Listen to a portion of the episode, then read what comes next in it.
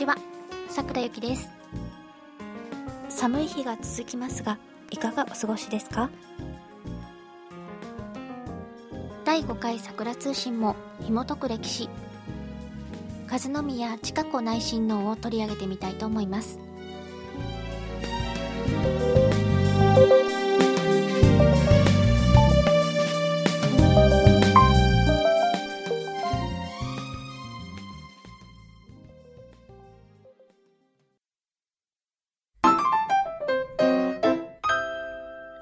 通信。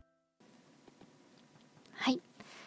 ここでは和宮様とお呼びしますね。和宮様は高化3年1846年ウルー5月10日に京都御所の東に隣接する橋本邸でお生まれになります。仁皇天皇の第八皇女です。お母さんは側室の橋本恒子さんです。お父さんの仁皇天皇は1月26日にすでに崩御されているんですね。16日に異母兄弟にあたる孝明天皇より和宮の名を賜ります。直命でお母さんの家である橋本邸で育てられることになりました。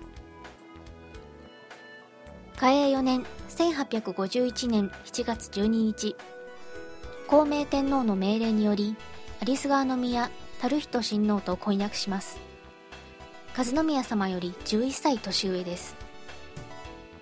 この頃の日本はペリー来航安政の大国などで混乱している時期です。孝明天皇は外国人嫌いだったのできっぱり上位をしてくれない幕府にお怒りでした。ただ幕府は幕府で上位派と開国派で意見が割れていましたし天皇は京都ペリーが来たのは江戸からすぐそこの裏側ですから感じることも違いますよね。それで朝廷と幕府の間で関係が悪くなってしまいます。それを修復し一致団結して混乱を収め政治をしていこうということで公武合体という考えが起こりました。この一環として14代将軍の徳川家家持公と皇女を結婚させるという計画が出てきます。候補は吹宮か勝宮でした。ですが8月2日吹宮様が皇居されてしまうんです。こうなると降下を計画していた人たちはぜひ和宮様をと言ってきます。孝明天皇は幕府が上位をするならお嫁に行かせてもよいと答えました。7月18日幕府は10年以内に昔のような鎖国体制に戻しますと回答し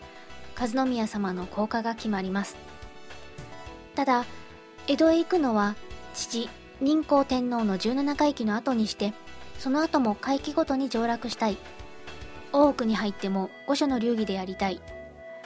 御所の女官を襲わずきにしたいなど5つの条件を出しました。翌年文久元年1861年4月19日和宮は内親王宣言を受け意味名を近子と賜りました。そして10月20日ついに和宮一行は京都の桂宮邸を出発します。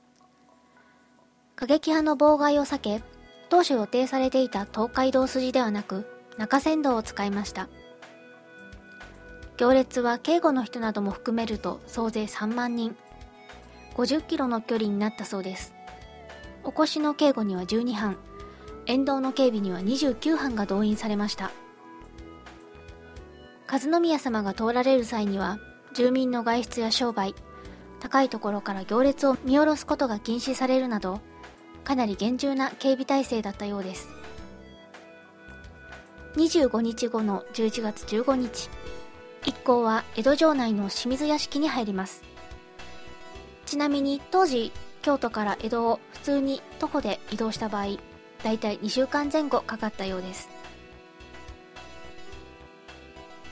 御所と同じように過ごしたいという和宮様の条件の調整に難航し、約1ヶ月後の12月11日になって、やっと勝宮様は江戸城本丸大奥に入りました。しかし、結局勝宮様の条件はほとんど守られないままでした。文久2年1862年2月11日、婚礼が行われました。和宮様は内親王という地位なので、征夷大将軍よりも位が高いんですね。ですから通常の結婚式と違って、和宮様が主人で、将軍家持公が客分という立場で行われました。今の感覚で言うと、婿養子といった感じが近いでしょうか。当然、天璋院よりも和宮様の方が位が上ということになりますよね。お姑さんとしては面白くなかったでしょう。和宮様と初めて会った時、上座にいて礼も会釈もせず、和宮様の席には敷物すら用意しなかったと言います。ですが、後年はとても仲良くなられたというお話です。さて、お嫁さんが一番位が上というのも前代未聞ですし、多くの人たちにとっては、御所風の和宮様の行動がとてもおかしく見えたようです。例えば、大奥では旅を吐くのが決まりです。でも、御所では直許が出ない限り旅を吐かないので、和宮様はいつも裸足でした。それぞれが自分の常識通りにしているだけなのですが、その常識が真逆では確かに戸惑いますよね。普通、将軍の奥さんは御台所と呼ばれますが、和宮様と名前で呼ぶようにという通達もありました。婚約者がいたのに、公部合体のための無理やりの政略結婚。しかも多くの中で、武家型従者と御所型従者が対立。当然夫婦の間に愛はなかったと言いたがる人もいますが、実は家持公と和宮様はとても仲が良かったようです。実はお二人、同じ年、同じ月の生まれで、結婚したのは16歳の時です。家持公は側室を置かず、和宮様を生涯ただ一人の伴侶としました。また、和宮様は家持公が朝廷から呼び出されて上洛するとき、道中の無事を祈って、お百度参りに二度も出かけたり、回路は危険だから陸路で行ってはどうかと言ってみたり、朝廷に御用が終わったらすぐに家持公を江戸へ返してくださいと念を押したりしています。元治元年1864年7月19日、金門の変が起こり、8月2日に家持公は長州征伐の命を下します。一旦は長州藩が今日中の姿勢を示して収まったものの、長州藩内で政変が起こり、尊上派が政権を握ってしまい、水面下で薩摩藩とも結んで幕府を倒そうと画策を始めます。慶応元年1865年ウルー5月22日、家持公は自ら指揮を取って徴収征伐を行うため上洛しました。この時、家持公は和宮様にお土産は何が良いかと尋ねます。和宮様は西陣織が欲しいとおっしゃったそうです。慶応2年1866年の4月、大阪城の家持公は体調を崩されます。病状はどんどん悪化、食事もままならない状態です。和宮様は湯島の霊雲寺に祈祷を命じ、医師を大阪に派遣しましたが、いなく7月20日、家持公は大阪城で皇居されました。活気だったということですが、リウマチであったという説もあります。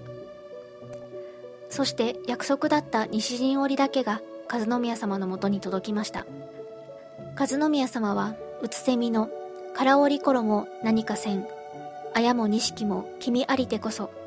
との和歌を添えて、その西陣織を増上寺に奉納しました。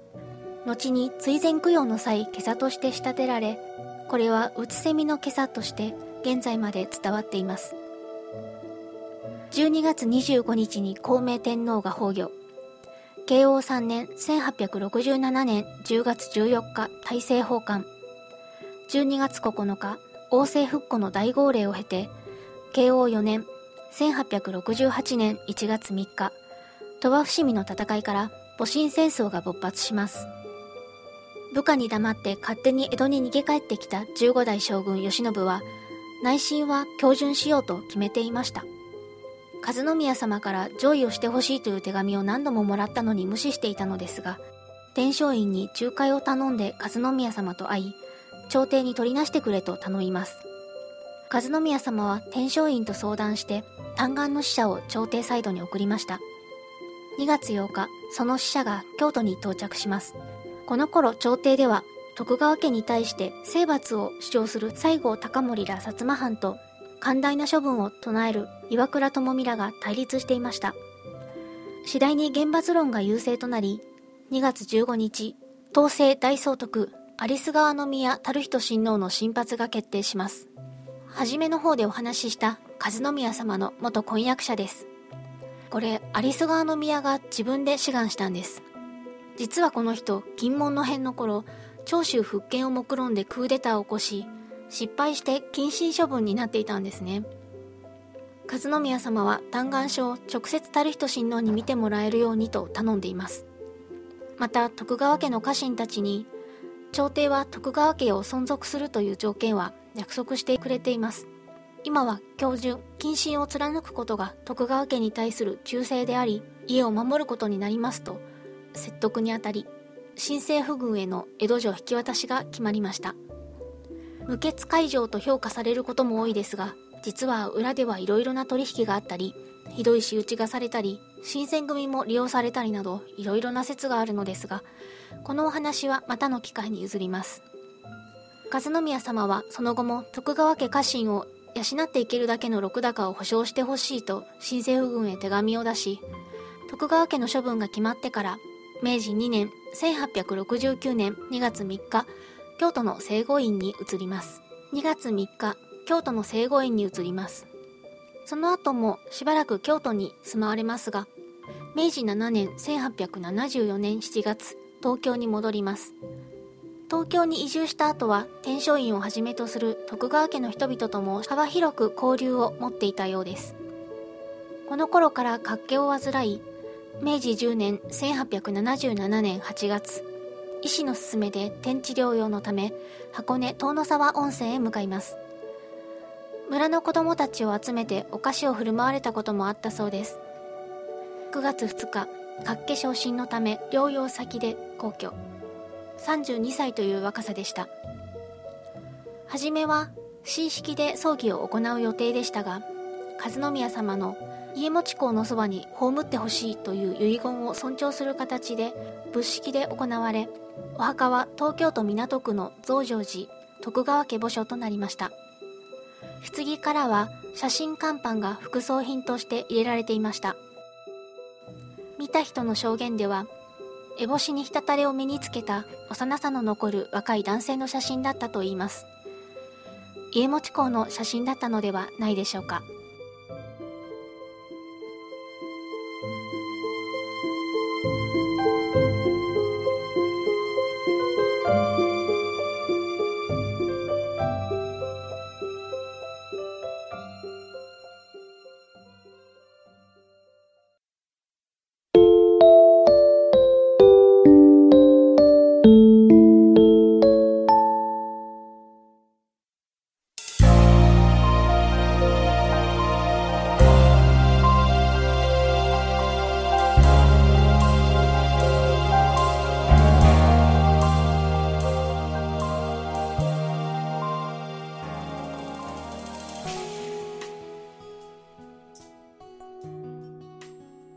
でしたか？和宮様は生まれた時にはすでにお父さんを亡くされていて、その後も旦那さんがいない間にお母さんを亡くされ、最愛の旦那さんまで失ってしまいます。そして、異母兄弟の孔明天皇が亡くなるまで1年余りの期間しかありません。時代の流れに翻弄され、辛いことも多かったであろうと思われますが、家持公と仲がよろしかったということが救いのように感じられます。お姑さんである天璋院篤姫については大河ドラマでも取り上げられたので詳しくご存知の方も多いのではないでしょうか。今回も最後までお付き合いいただきありがとうございました。また次回お会いしましょう。お相手は桜ゆきでした。